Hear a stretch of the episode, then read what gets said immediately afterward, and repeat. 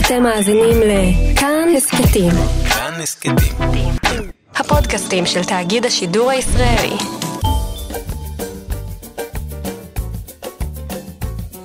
שישים החדש, עם איציק יושע. לחיות בגיל השלישי.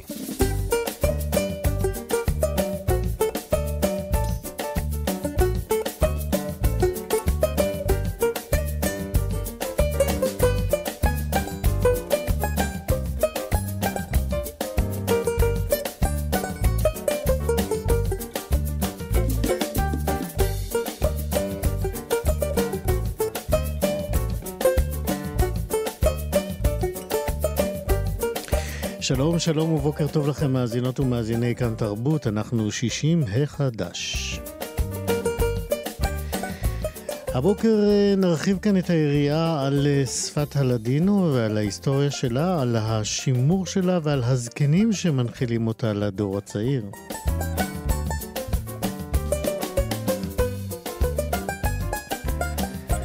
נדבר על אה, מרכזי היום לקשישים שנשארו דווקא פתוחים אה, בסגר השלישי. נביא עוד אה, פרקים מהמדריך למזדקן המתחיל.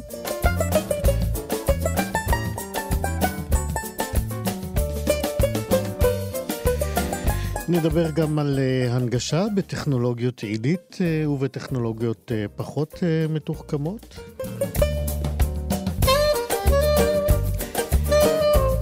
כל השירים היום יהיו שירי לדינו ורומנסות אה, ספרדיות שחלקן אה, זכו ללבוש אה, עברית מתוך כבוד ללדינו.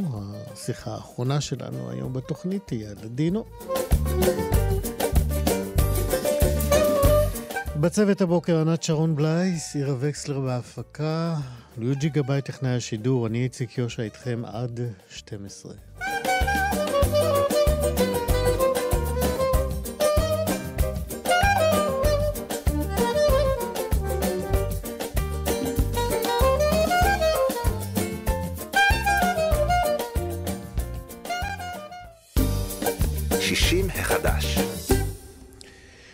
ככל שהחיים שלנו נעשים אה, משוכללים יותר, אה, כך יותר ויותר פעילויות אה, מחייבות הנגשה מחדש, וככל שאנחנו מתבגרים, גם נוצר צורך להתאים פעילויות שהיינו רגילים לעשות, להתאים אותן ליכולות החדשות שלנו. אה, אנחנו לא מדברים בהכרח על אה, טכנולוגיות אה, עילית, מה שידוע כהייטק, אלא גם על טכנולוגיות לואו-טק שיכולות לעזור לנו לשפר את החיים שלנו. זה יכול להיות אפילו אילתור כלשהו בבית שרק צריך לחשוב עליו. כדי ללמוד על האופציות האלה, הזמנו את שושנה גולדברג מעיר, שהיא מרפאה בעיסוק ומנהלת במלבת שיבא. בוקר טוב לך. בוקר טוב. אז על איזה פעולות שאנחנו היינו רגילים לעשות, אה, אנחנו צריכים לחשוב עוד הפעם אה, באופן אה, שאנחנו מחפשים את ההנגשה שלהן. אוקיי, רק תיקון קטן, אני מנהלת מקצועית, התחום המקצועי במלבד שירה. מנהלת מקצועית במלבד, בסדר כן. גמור. אז אם ככה כן. אנחנו בשם, אז מה זה מלבד? אוקיי, זה ראשי תיבות. ישנים, שהיו במקורם אה, מאוד, מאוד ארוכים, המרכז הישראלי לאביזרי עזר, בינוי ותחבורה, אה, אבל אה, עכשיו קיצרנו את כל הדבר הזה, ואנחנו מדברים על איכות חיים בעצם, וזה הנושא. כי אף אחד לא מסוגל לזכור את השמות, את האותיות שעכשיו אני תיארתי. כן. כן. אז בואי באמת נדבר על מה, במה את, במה את עוסקת בעיקר כשאנחנו מדברים על הנגשה. אוקיי, אז אם אנחנו מדברים על, על הנגשה ועל פנאי, כן? כמובן. אז הרעיון הוא באמת לתת תשובה לכל בעיה שעולה כשמישהו רוצה אה, לעשות את מה שמוגדר אצלו כפנאי, כי פנאי זו מילה מאוד מעורפלת בסך הכל. יש אנשים שיגידו, אה, פנאי, פנאי זה לרוץ. זה מה שאני עושה בשעות הפנאי, כן? וכמובן, זה מאוד מאוד. ואת זה לא צריך להנגיש, כי פשוט יוצאים מהדלת ורצים. נכון, בדרך כלל. עכשיו, אם אתה שאלת, אז מה, התחלת לדבר על, כשאנחנו נעשים מבוגרים, אולי צריך לעשות שינויים והתאמות, כן? אמ, אז גם אנשים שאוהבים נגיד ללכת בחוץ, אה, ונהיה להם קשה, אבל הם אוהבים להיות בחוץ וללכת בחוץ. אז אנחנו מדברים על כל מיני אביזרים בתחום של ללכת בחוץ, אה, שהם אביזרי הליכה, לא תמיד הם באים אפילו מתחום האביזרים ל-so called נכים. זה יכול להיות למשל מקלות נורדים, שהם אביזרי ספורט בעצם, מאוד ידועים, זה תחום שלאחרונה נהיה נורא פופולרי. נכון, אנחנו ו... יותר ויותר רואים אנשים שאנחנו לא כך מבינים למה הם הולכים איתם, mm-hmm. כי הם נראים יציבים ו- ו- ויכולים אה, ללכת באופן עצמאי, ובכל זאת הם אה, אוחזים במוטות דקים כאלה. תספרי לנו באמת למה הם נועדו. אוקיי, אז זה רק דוגמה, אבל, אבל בגדול... רק דוגמה, אנחנו נהיה עם הרבה דוגמאות. כן, כן, לא, אני אומרת שהרבה פעמים הדבר הראשון שאנחנו עושים זה אנחנו שואלים את אנשי המקצוע הרלוונטיים, במקרה הזה פיזיותרפיסטים, כן? אם, אם אה, אדם אומר, אני לא יודע אם אני צריך אביזר הליכה או לא, אז האם מקלות נורדים מתאימים לי או לא? האם אני צריך מקל, כזה מקל סבא, או משהו נורדי, או בכלל לא? כן? למה זה נקרא, אוקיי. אגב, מקל נורדי? כי זה מתחום הסקי נלקח? זה סיפור שאני לא רוצה להיכנס אליו כרגע, אני גם לא מספיק מרגישה אה, מומחית בתחום הזה. Okay. אוקיי. אבל חשוב לי לדבר על זה, אה, בגלל שאיש המקצוע פה צריך קודם כל לזהות סיכונים ולהגיד, אתה לא צריך ללכת בחוץ, או נגיד במקום שהוא אה, אתגרי, בלי אביזר הליכה, כדי למנוע סיכונים, אוקיי? ולכן איש המקצוע פה מאוד מאוד חשוב לנו. אז קודם כל, בתחום הזה, אנחנו מפנים לפיזיותרפיסטים שיגידו האם כלום, האם מקל נורדי, האם מקל סבא, או משהו אחר, כן? אמ, וזה בדיוק צורת החשיבה, היא שהדבר הראשון שאנחנו אומרים, אנחנו רוצים לעשות הכל, ולפעמים אנשים רוצים להמשיך לעשות מה שעשו קודם, לפעמים אפילו להגשים חלום שלא עשו אותו קודם, כי קודם היו עסוקים. כי קודם למדו, עבדו נורא קשה, ופתאום נהיה להם קצת יותר זמן, או נכדים שרוצים ללכת איתם ולעשות כל מיני דברים בחוץ, ואנחנו קודם כל רוצים לעשות את זה בצורה הבטוחה ביותר האפשרית, וגם כמובן לעשות כמה שיותר. לא אחרי כמה זמן להגיד, אני עייף מדי. כן. ואפילו אפילו ללכת בקניון. כן, אם מישהו אומר, אני בא לי מוזיאון, או בא לי קניון, מת על קניות בקניון. היום זה מצחיק להגיד בתוך הסגר, אבל טוב, כן. זה יחזור. אבל כן? זה יחזור, זה עוד רגע אנחנו שם. אוטוטו.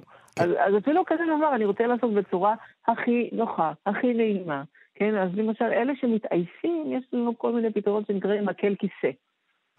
Oh. מקל כיסא זה, זה מקל שהוא נפתח, יש לו מין, מין רגליים מיוחדות, שהן יודעות להיעלם ו- ולהיות משהו שהוא נראה כמו מקל, אבל בלחיצה קטנה על איזשהו כפתור או מנוף, זה נהיה משהו שיש לו בסיס יותר גדול. כן? ובצורה של איקס או בצורה של uh, כמה רגליים, mm-hmm. ואפשר לשבת עליו. עכשיו, לכל אלה שאומרים, טוב, אני יכול ללכת, אבל אם אני יוש... עומד, עומד הרבה זמן כואב לי, זה מאוד קלאסי, יש הרבה אנשים שזה המצב, כאילו הם הולכים יופי, אבל לעמוד ולהתבונן למשך תקופה ארוכה בתמונה, בגלריה, כן?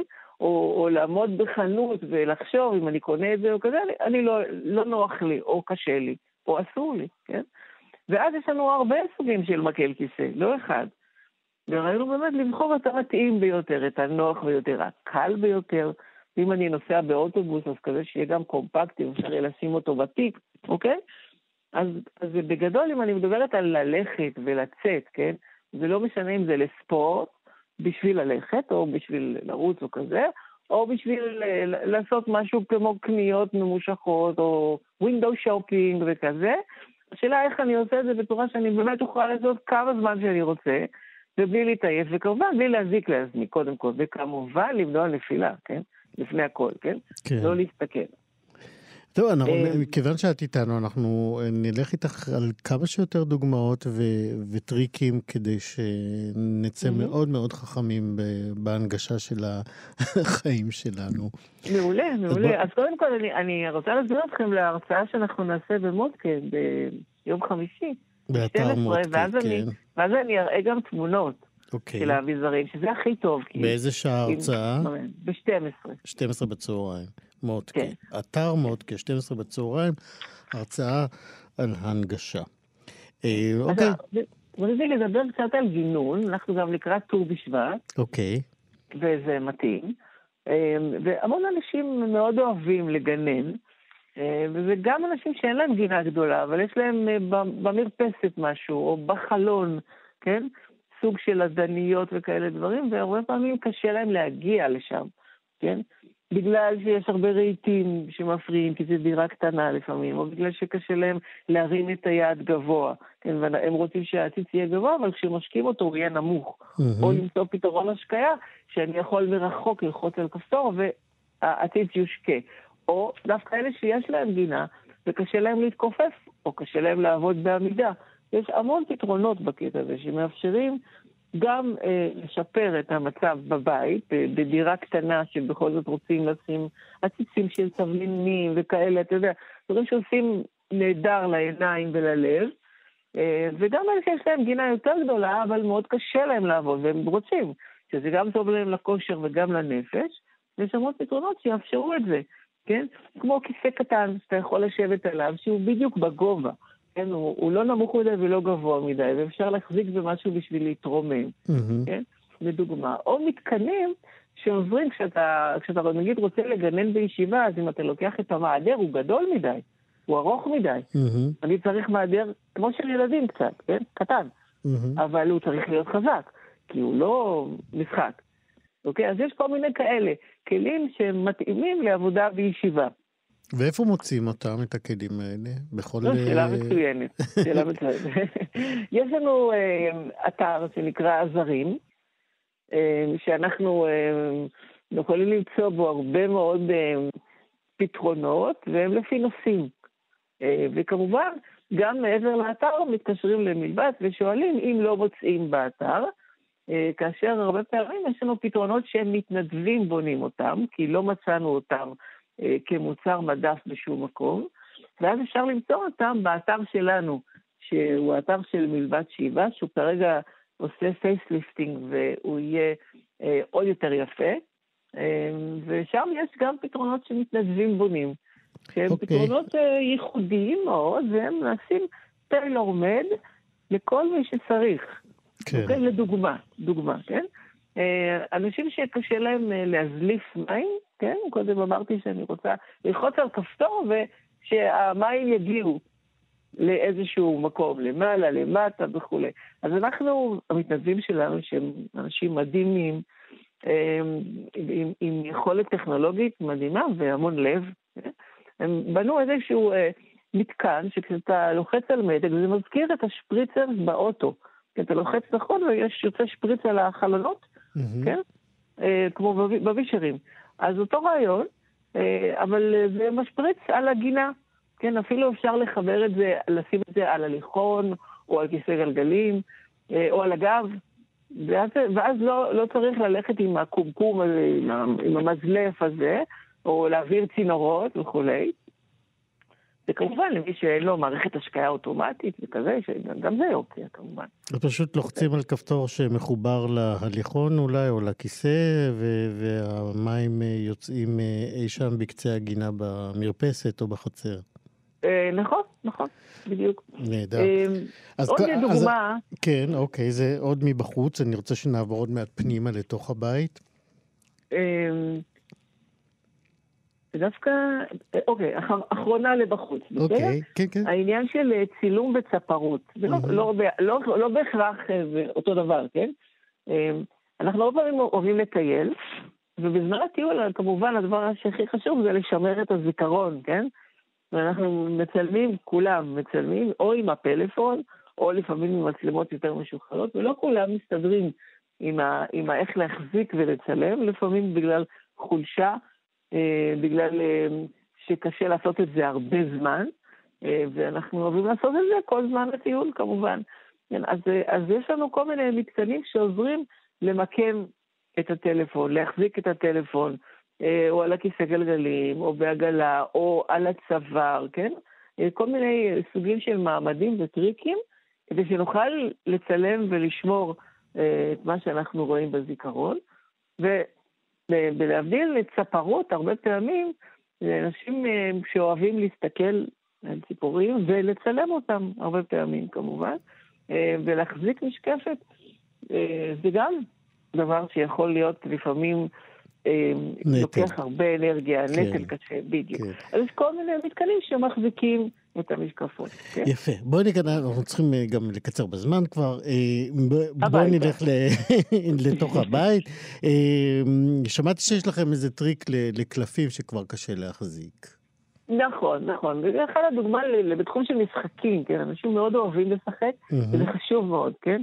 משחק אה, גורם להנאה וזה ממש בריאות, ובקלפים הרבה פעמים אחד האתגרים זה להחזיק את הקלפים, ככה שהם אה, ייראו טוב לאדם שמשחק ולא ייראו כמובן לשאר השחקנים. אה, שזה יכול לפעמים להיות אתגר לאנשים שיש להם קצת רעד. או אנשים שיש להם יד אחת אה, שפחות פעילה, אוקיי? Mm-hmm. אז יש כל מיני מעמדים לעניין הזה. החל מהמעמד שהוא לא באמת מעמד, הוא אלתור מצחיק אפילו. תחשבו על מברשת זיפים שמנקים איתה. הזיפים הקשים, שהיא uh-huh. נועדה לניקיונות רציניים, כן? כן. אם אנחנו הופכים אותה ושמים אותה על החלק הקשיח, ושמים קלפים בתוכה, אה, הקלפים עומדים מאוד יפה. נכון. כן, נכון? איזה יופי. זה מצחיק, אה? כן. אם אתה לוקח אפילו שתי מברשות כאלה ועושה ציר באמצע, אתה מקבל מין משולש כזה, שבעצם אף אחד לא יכול להציץ לך. נכון, שזאת משימה לא פשוטה במשחק קלפים. אוקיי, בדיוק. הנה, זה למשל דוגמה ממש משעשעת, אבל היא עם טור. היא כמעט, כמעט לואו-טק, כן? היא לואו-טק, כמעט... אבל יופי של לואו-טק. כן? כן. לעומתה, יש לנו מתקנים ממש ממש יפים, שמיועדים לזה, ואפשר למצוא אותם גם בחנויות של מתנות, או שמתנדבים בונים אותם עם הדברים שנמצאים כמוצרי מדף לא מתאימים, אז הם עושים פתרון ממש הוא מעמד ממש מתאים לכל בן אדם. נגיד, למשל, אם יש גם בעיית ראייה, וזה צריך להיות ממש קרוב מאוד לעיניים, כי ככל שיש ירידה בראייה, הרבה פעמים אנחנו אומרים שצריך לשים יותר קרוב את מה שרוצים לראות, ואז באמת זה אתגר מאוד קשה, כי זה, זה להרים את היד גבוה להרבה זמן, אוקיי? אז אנחנו בונים את זה טיילור מייד. טוב, אה, שושנה גולדברג מאיר, אנחנו צריכים לסיים טיפ אחרון. אני שמעתי על דפדפן שיש לכם והוא לא שייך למחשב. נכון, הרבה אנשים אוהבים לקרוא ולהריח את הדפים כן, כמו פעם, ולא כולם מצליחים לדפדף, או הרבה זמן, או לפעמים לא בכל תנוחה, כן? אה, ואז אנחנו למשל מחברים לדפים מעין מהדקים, שיש להם חלק מתכתי, ואז ברגע שאני אה, מחברת אליהם מגנט, אני יכולה לדפדף אה, בצורה מאוד קלה, במקום להרטיב את הלשון ולדפדף עם האצבע, כן? אה, המגנט יעמוד מאוד יפה, כשאת המגנט אני יכולה לשים על אצבעון, אני יכולה לשים על מקל פה, בכל צורה. זה פתרון ממש לואו-טקי, אה, שמדפדף מקסים. אה, לאנשים בכל תנוחה. אוקיי? Okay. פשוט רעיון נפלא. לצערי אנחנו אה, צריכים לסיים, אבל אנחנו מזמינים את המאזינים שלנו גם להיכנס לאתר שלכם, שעובר עכשיו מתיחת פנים, את אומרת, אבל הוא יחזור, אה, ולבוא להרצאה שלך במודקה ביום, אה, מתי? מחר, נכון? יום חמישי. יום חמישי, ב-12 בצהריים. נכון. יפה מאוד. שושנה גולדברג מאיר, מרפאה בעיסוק, מנהלת מקצועית במילבת שיבא, נכון? נכון. תודה שדיברת איתנו. שמחתי, תודה, יום נעים. להתראות, ביי ביי. ביי ביי.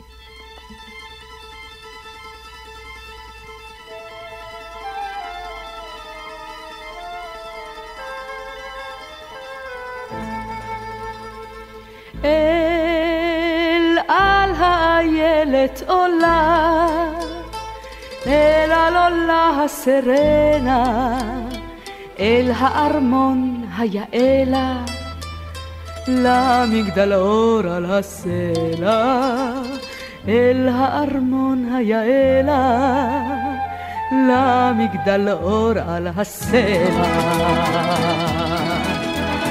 דייג אך יראנה לוקח הסרנה בו אחזה, הוא הימה אליה, שי ושלל לגליה, הוא הימה אליה, שי ושלל לגליה.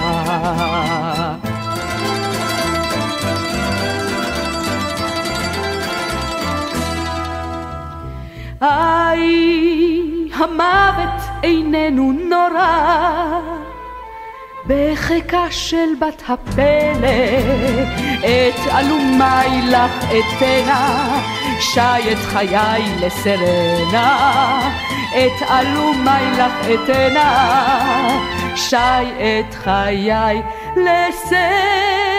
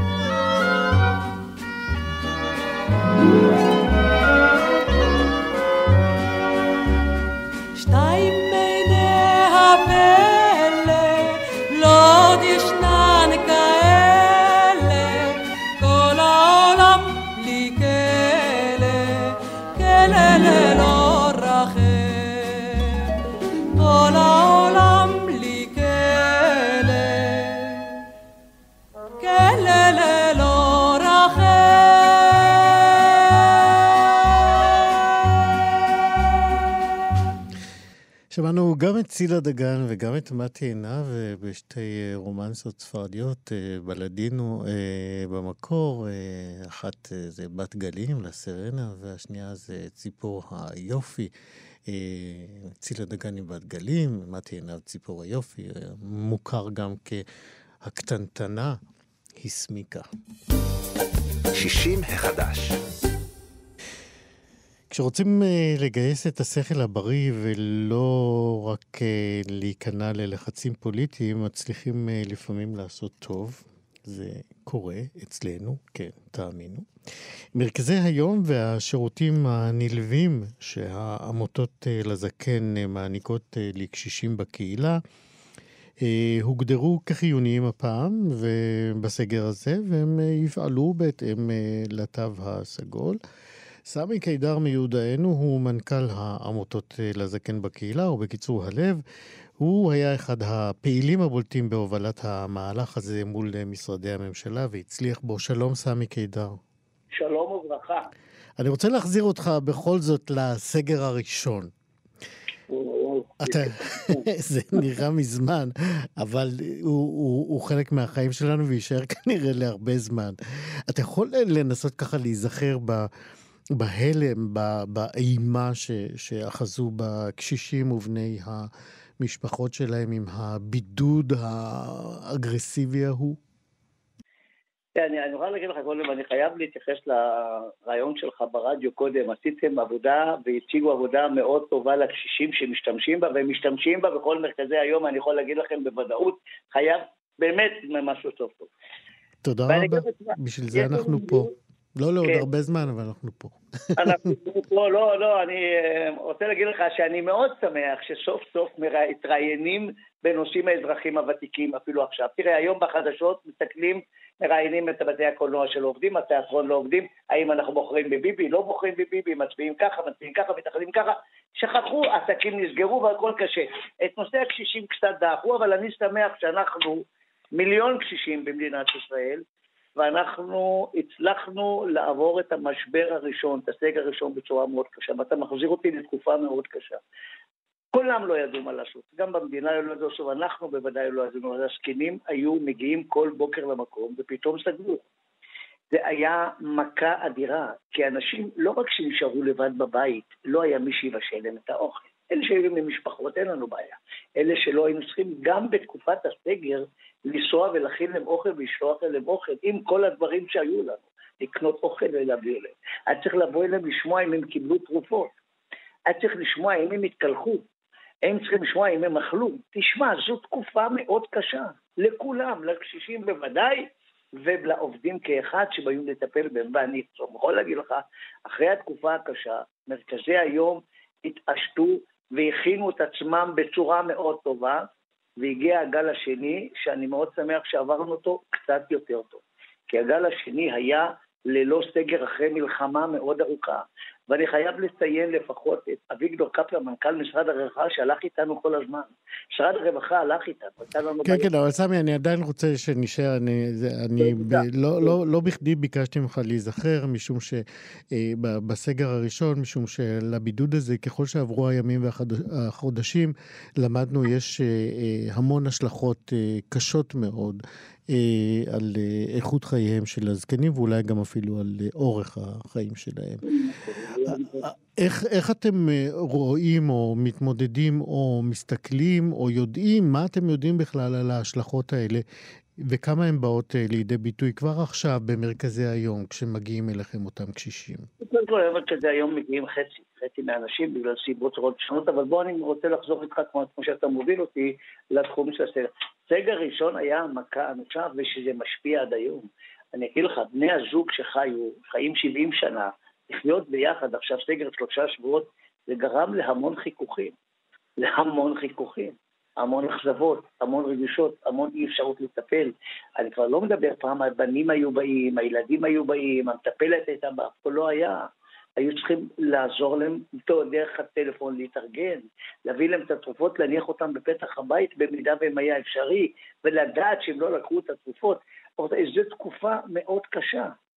מאוד קשה. תשמע, אני הולך עם נוסחה מאוד, הולכת איתה כל הזמן, הדיכאון מביא, למ...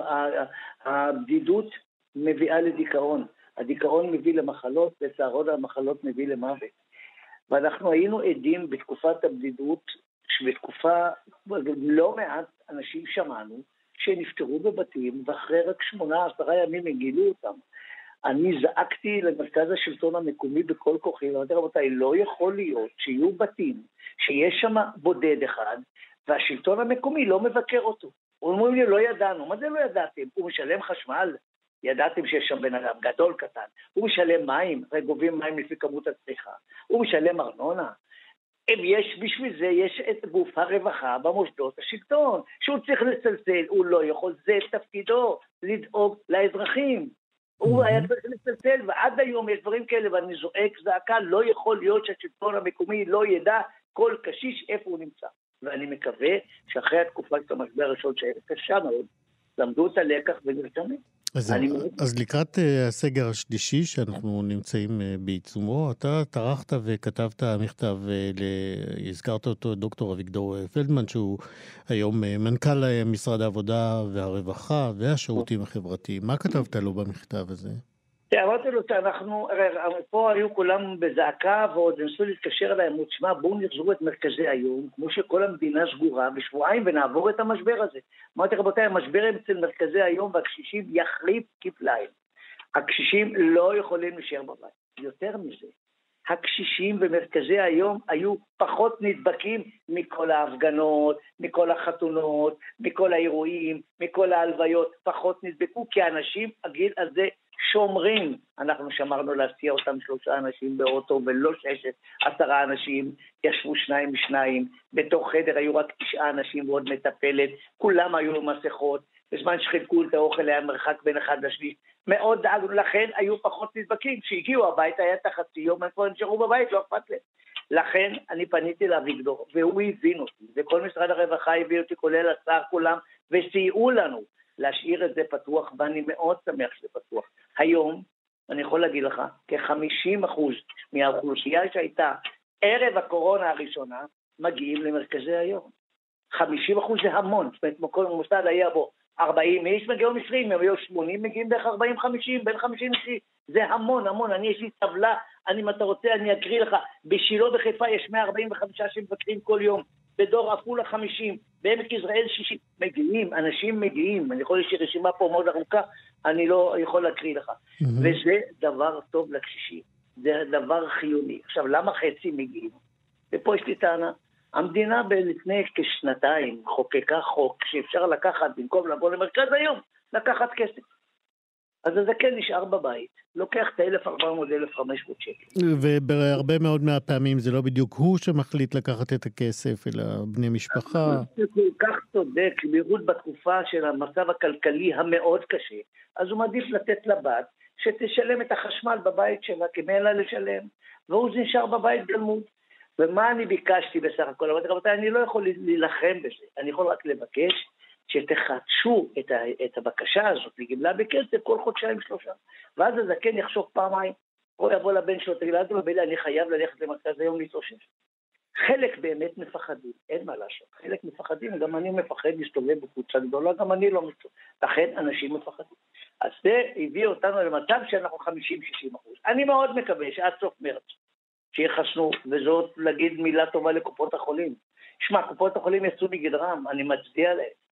שרק בעיה אחת והערה אחת, שיש כאלה שלא בני 75 התחסנו לפני בני ה-75. יקחו את תשומת ליבם, אבל היות והם עשו את זה כל כך טוב, אז הטוב מכפר על הקטע הזה. אתה סולח להם. הבעיה השנייה, שאני באמת מבין אותם בבעיה, יש כאלה מרותקים לבתים, והם לא יכולים לקבל את החיסון, כי הם לא יכולים לצאת. אני מבין, ואי אפשר לנייד את התרופה שצריכה להיות במינוס 70. אני מאוד מאוד מבינים את העניין הזה. ואנחנו אומרים, אלה שנמצאים בבתים, הם לא יוצאים, אז הם לא מדביקים ולא נדבקים, רק שישמרו על הדברים. אבל יש פה נקודה אחת שאני פניתי גם לפרופסור אש וגם למנכ"ל משרד הבריאות, צריך לחסן את העובדים.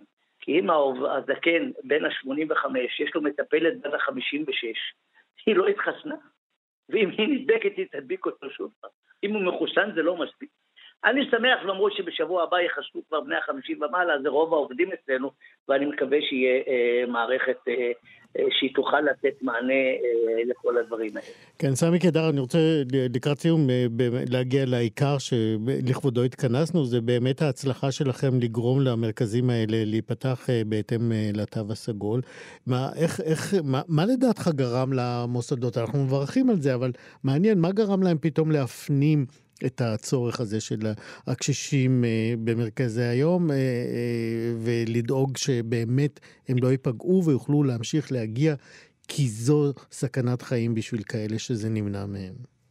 תראה, למשרד הרווחה יש מפקחות שמסתובבות בשטח, והם בעצמם ראו והסתובבו, והדיווחים שלנו והזומים שאנחנו מעבירים להם דרך הזקנים, והתמונות לראות זקן שחזר אחרי השגר הראשון, מנשק את הרצפה כאילו שהוא עלה, את המרכז היום כאילו שהוא עלה לארץ, אלה תמונות ותחושות שאמרו להם, רבותיי, במרכזי היום נשמרים יותר, ובאמת נשמרים יותר. אז נתנו להם דיווחים, ואמרו להם, רבותיי, פה, במוצב הזה, היה בקושי שניים שחלו בקורונה ועשינו בידוד. פה במרכז היום לא קרה כלום. יפה. וזה הרוב, וזה שכנע אותם להגיד, להגיד דבר הזה. אני אבל לפני הסיום, אתה חייב לתת לי איזה שתי משפטים. משפט אחד, סמי, כן. לא, אני רוצה להגיד לך, היות ואנחנו נמצאים עכשיו במפלט, בתקופת בחירות, אני מאוד מקווה שראש הממשלה הבא, שהיא לא יודע מי שיהיה, שישים שר לענייני גמלאים. אנחנו מיליון איש במדינה שיטפל בנו עם סמכויות ועם תקציבים, שיהיה לנו אפשרות למישהו שידאג לאוכלוסייה הזאת. יש מפלגה, דני יתום רץ בראש מפלגה למען האזרחים הוותיקים. שמעתי שדני יתום רץ בכל מפלגה, וזה מאוד חשוב. שמעתי שעוד כמה מפלגות עומדות לרוץ בשטח ירוצו. שמעתי הרבה דברים. אני מאוד מקווה שידאג ראש הממשלה הבא, גם ראש הממשלה הזה אמרתי לו, תעשה בבקשה לקחת.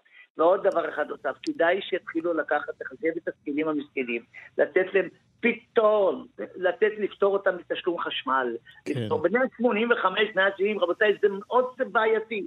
ממים, מתרופות שייתנו להם, זה סיפור יקר ושאנשים לא לוקחים תרופות בגלל שאין להם כסף. נכון. סמי קדר, לצערי אנחנו לא נוכל להמשיך עוד. תודה רבה, ובעיקר, אתה יודע, מברוק על זה שהצלחתם להשאיר את אה, מרכזי היום פתוחים גם בסגר החמור הזה. ואני רוצה להודות לך שאתה מצליח להעלות אותנו לשידור. תודה רבה ויישר כוח. תודה רבה תודה. לך, סמי, להתראות.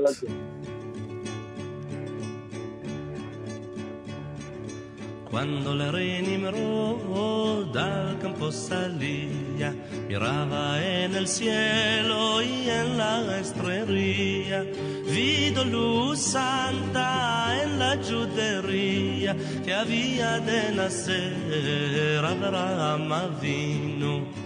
Abraham vino, Padre querido, Padre bendito, luz de Israel. Abraham vino, Padre querido, Padre bendito, luz de Israel.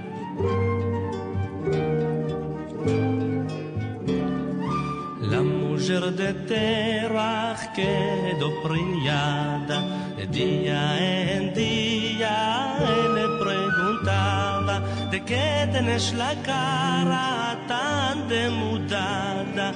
Ella sabía el bien que tenía. Abraham vino, Padre querido, Padre bendito, luz de Israel. Abraham vino, Padre querido, Padre bendito, luz de Israel.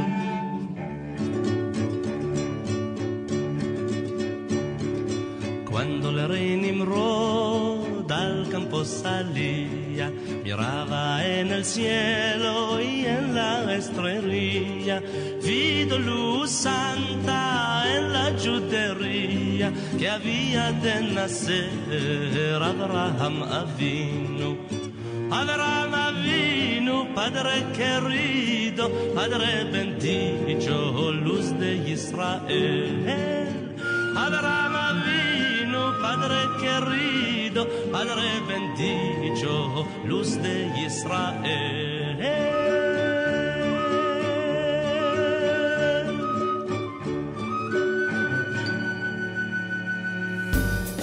שישים החדש.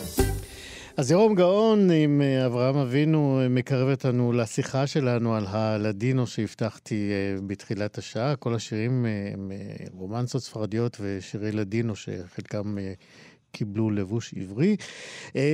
אנחנו עם לדינו כאן ועכשיו, זה שם ספרו החדש של הפרופסור שמואל רפאל ויוונטה, שיצא לאחרונה בהוצאת אוניברסיטת תל אביב. אה, משמו של הספר הזה ניתן אה, ללמוד, אה, אני חושב, בנקל, שמדובר בניסיון יפה מאוד להנכיח ולשמר את השפה הייחודית הזאת. הלדינו, למי שלא לגמרי מכיר, היא, אפשר לומר, מעין דיאלקט ספרדי שבו דיברו יהודים יוצאי ספרד, שנפצו ככה לכל עבר עם הגירוש במאה ה-15. הלדינו, כמו, כמו היידיש, זכתה, וזה גם כן אה, דבר נעים להיזכר ולדעת, היא זכתה להגנה של המחוקק הישראלי, כאשר אה, הכנסת חוקקה את אה, חוק ה... הרשות הלאומית אה, לתרבית, אה, לתרבות הלדינו, אה, חוק שהמטרה שלו היא שימור וטיפוח מורשת הלדינו. בתוך כך אנחנו עדים לאיזשהו תהליך סביב הלדינו, שבשנים האחרונות יש איזה מהלך בין-דורי כזה, כאשר יותר ויותר צעירים מתחברים אל השפה הזאת באמצעות הסבים והסבתות שלהם, ולא רק. אה, ויש גם אה, כאלה שמרחיקים ולומדים את השפה באוניברסיטאות, לפחות שלוש אוניברסיטאות בארץ ספרתי. יש בהם אה, חוגים או מקומות או תוכניות שאפשר ללמוד לדינו, יש בבן גוריון, יש בבר אילן ויש גם בתל אביב. וזאת הסיבה שאנחנו הזמנו לכאן את אחד החוקרים המובילים של השפה הזאת בארץ ובעולם, שהוא הפרופסור שמואל רפאל ויוונטה. נכון? שלום פרופסור. שלום רב. Uh, הספר הוא תחת השם שלי, שמואל רפאל, שהוא שם את המוכר יותר שלי, כי שם המשפחה שלי הוא רפאל ויוונטה. אז אנחנו אוהבים עוד יותר את ויוונטה, כי הוא הרבה יותר לדינו מרק שמואל רפאל. נגיד רק גם שאתה ראש מכון סלטי לחקר הלדינו באוניברסיטת בר אילן, ואתה גם המזכיר נכון. האקדמי של האקדמיה הלאומית הישראלית ללדינו. ולפתיחת השיחה שלנו, אני חושב שאני רוצה לנסות לומר לך Gracias por participar en la programa y gracias por preservar el ladino. Muchas gracias por invitarme, ואני מאוד שמח להיות איתכם אה, בתוכנית הזאת. אז אני אמרתי שתודה שאתה משתתף בתוכנית, ותודה שאתה עוזר בשימור הלדינו, ואתה הודית לי אה, על כך שהזמנו אותך. איך אני כמתרגם סימולטני בלדינו? מצוין, מצוין. בוא נדבר רגע קצת על ההיסטוריה של הלדינו. אה, מתי בעצם היא התחילה להיווצר? כי זה איזשהו תהליך באמת, היא עברה. זאת, אה, קודם כל בוא, בוא נאמר שהלדינו זו אותה שפה שאנחנו מכירים אותה גם תחת השם אה, ספניולית או אספניולית או ג'ודזמו או ג'ודאו-ספניול או פשוט ספניול והיא גם, גם נקראת אה, לדינו. ויש uh, מחקרי מחקרים ותילי תילים של uh, עבודות שנעשו סביב שמותיה של השפה. אבל uh, כהכללה ניתן לומר שמדובר בשפה שהיא מורשת ספרד, אותה שפה שמגורשי ספרד כשהתחילו לעזוב את ספרד בקיץ של 1492, כשהם בעצם לא יודעים לאן הם עוזבים ולאן מועדות אה, פניהם, זו אותה מורשת לשונית שהם נושאים אותה בזיכרונם. והזיכרון הזה יעבור תהליך מאוד מעניין של אה, העתקה משפה דבורה לשפה כתובה, ומשפה שהייתה נחלתם של אה, בודדים, היא הופכת להיות שפה של קהילה אה, גדולה, ושלא לומר, שפתם של חלק גדול מהיהודים בעולם בשלהי ימי הביניים, וכמובן עד לעת, עד לעת החדשה. וצריך לומר שבמהלך חייה והתגבשותה של השפה הזאת, היא בעצם גם ספחה אליה אה, מילים אה, בעיקר מעברית ומארמית, וזה מה שמייחד אותה כניב יהודי, נכון? אה, כן, אה, בוא נאמר שהספרדית היהודית, הלדינו, היא קודם כל שפה יהודית. היא משמשת אה, קבוצה יהודית, פזורה יהודית, קבוצה אתנית של יהודים ממגורשי ספרד, אבל לאורך כל ההיסטוריה שלה היא כל הזמן הייתה במגעים עם לשונות אחרות. כמעט בכל מקום שיהודים ספרדים עברו שם, הם ספחו לתוך ה... מרקם או לתוך המילון של הלדינו הם ספחו הרבה מאוד מילים אה, נוספות, וכך אנחנו כמובן מוצאים בתוך הלדינו מילון עשיר מאוד בטורקית וגם ביוונית וגם בשפות קלאביות. כן, אתה יכול לתת לנו דוגמה למשפט שבו יש אה, אה, ספרדית, אה, עברית, אה, ארמית, טורקית. אה, אני צריך לחשוב על אופציה כזאת. אבל אה, בואו נאמר שאם אנחנו לוקחים אה, מקרים של אה, מילים בודדות מתוך, ה, מתוך הלדינו, אנחנו מיד מזהים שם שיש מגעים בתוך, ה, מתוך שפות שיהודים היו איתם כל הזמן במגע. ואתה פתחת את הדברים שלך היום ודיברת על בואנוס דיאס, ובואנוס דיאס מגיע מתוך אה, ספרדית. הוא ממש, אנחנו מכירים אותו מתוך, ה, אה, מתוך המילון של הספרדית. Mm-hmm. אבל אתה יכול למצוא בתוך, ה, אה, בתוך הלדינו ביטויים כמו אמרס. אמרס זה עם הארץ, מישהו שהוא רחוק מלימודי קודש. אתה יכול למצוא את המילה בדחה, בדחה זה ביטוי לבית העלמין, שהוא בעצם צירוף או התחה מתוך העברית של בית החיים. Mm. אתה יכול למצוא את המילה חפתונה, וחפתונה היא מגיעה מתוך העברית, מתוך חבטה, מכה, כשאומרים לדיו אונה חפתונה, הוא לא, נתן לו, באי חפתונה, הוא נתן לו בעצם חבטה, הוא נתן לו מכה. אה, באותה מידה אתה יכול למצוא מילים מהפורטוגלית אה, ומתוך האיטלקית. אה, דוברי לדינו משתמשים הרבה מאוד באלון. יש, מיל, יש מילה שאני שמעתי בבית אבא ו- ותמיד תהיתי מה המקור שלה, ספטוס. כן, ספטוס מגיע מתוך ה... קודם כל המשמעות של המילה זה נעלי נעליים, כן. או נעלי בית, אבל ספטוס מגיע מתוך הספטוס הספרדי, וספטוס בספרדית אלה אה, נעליים. אה, ויש באמת מילון עשיר מאוד מתוך אה, טורקית, מתוך יוונית, אה, אה, מילון מתוך, אה, מתוך הערבית. המילה הכי נפוצה בתוך הלדינו בסדר הימים, יום ראשון בלדינו נקרא אל-חד.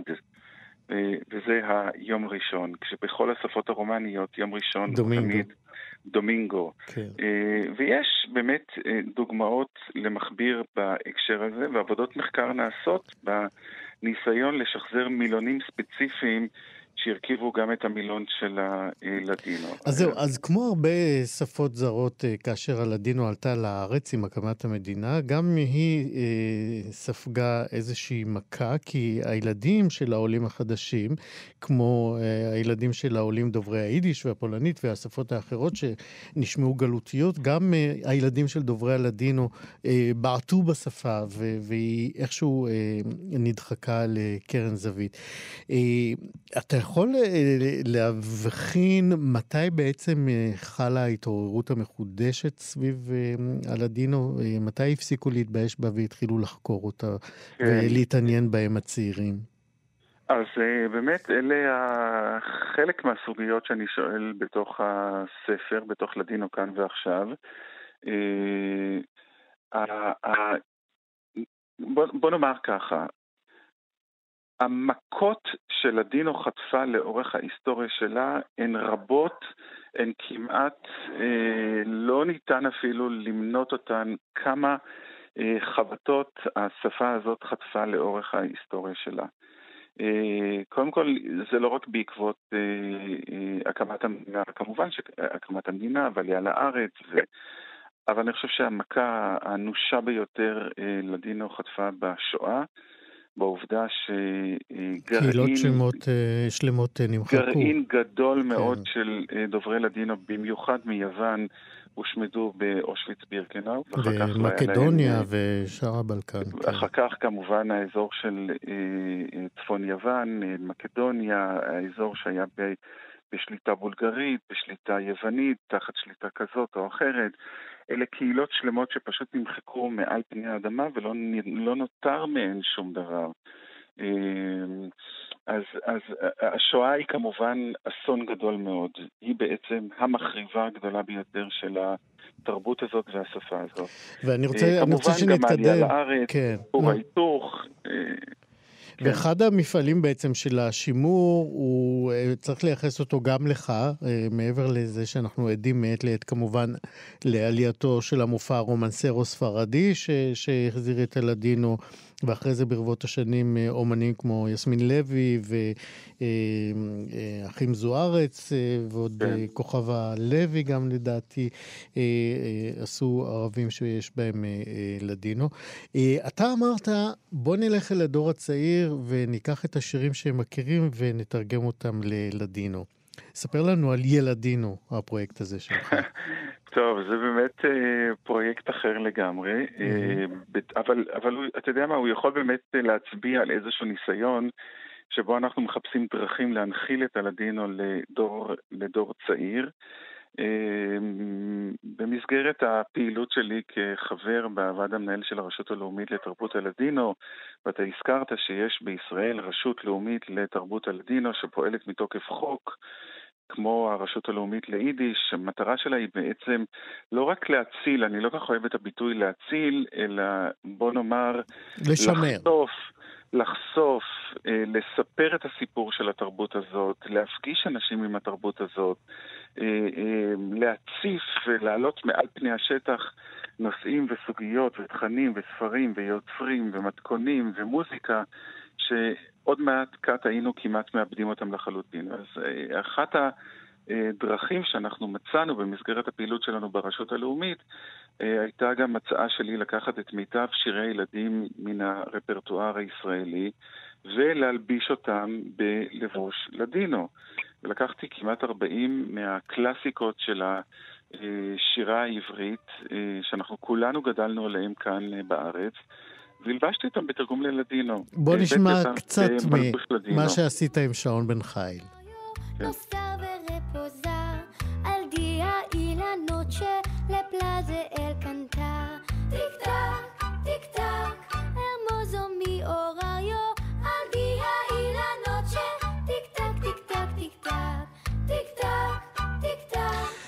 זהו כמובן אה, שעון בן חייל שאנחנו מקימים של לוין קיפניס, נכון?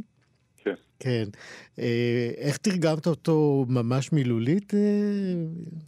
לא, כל התהליך הזה, כמובן היה ניסיון להיצמד מילולית, אבל גם צריך להיות נאמנים למשקל ולפרוזודיה ול, ולמוזיקה וליכולת גם להתמודד עם מילון, מילון הלדינו.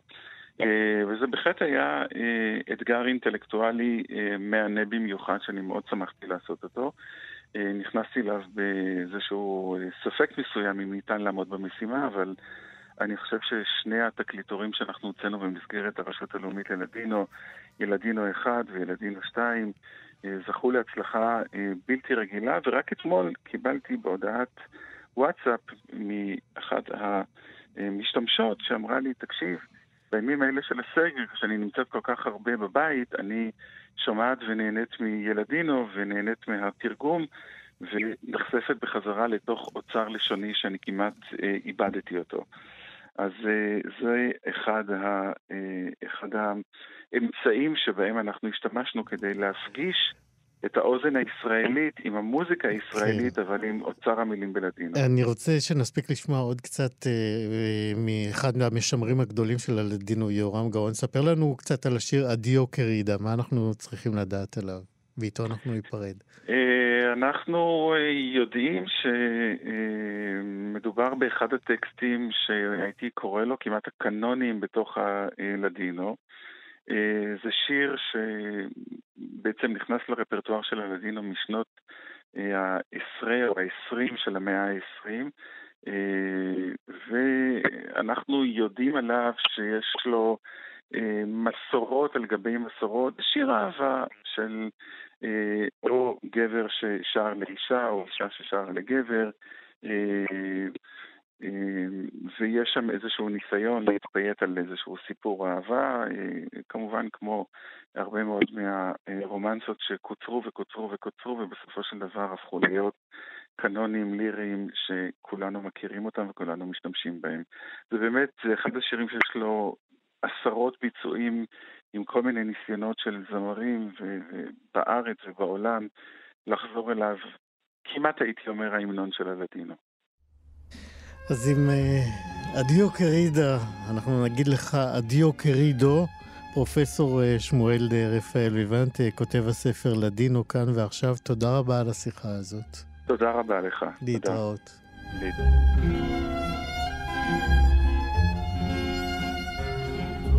madre cuando te parió y te quitó al mundo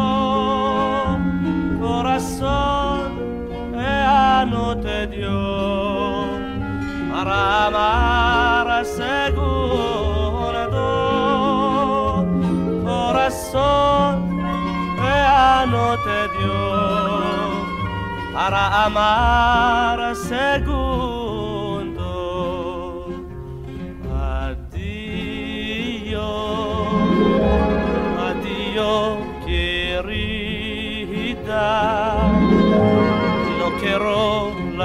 vida, me la amargates tú. עם הצלילים הנהדרים האלה של אדיו קרידה יורם גאון, אנחנו מסיימים את שישי מחדש להיום. תודה רבה מאוד אה, לצוות. ענת שרון בלייס, אירה וקסלר, יוג'י גבאי, אחרינו מה שכרוך. מאיה סלע ויובל אביבי, אני איציק יושע, נתראה כאן ביום ראשון. להתראות.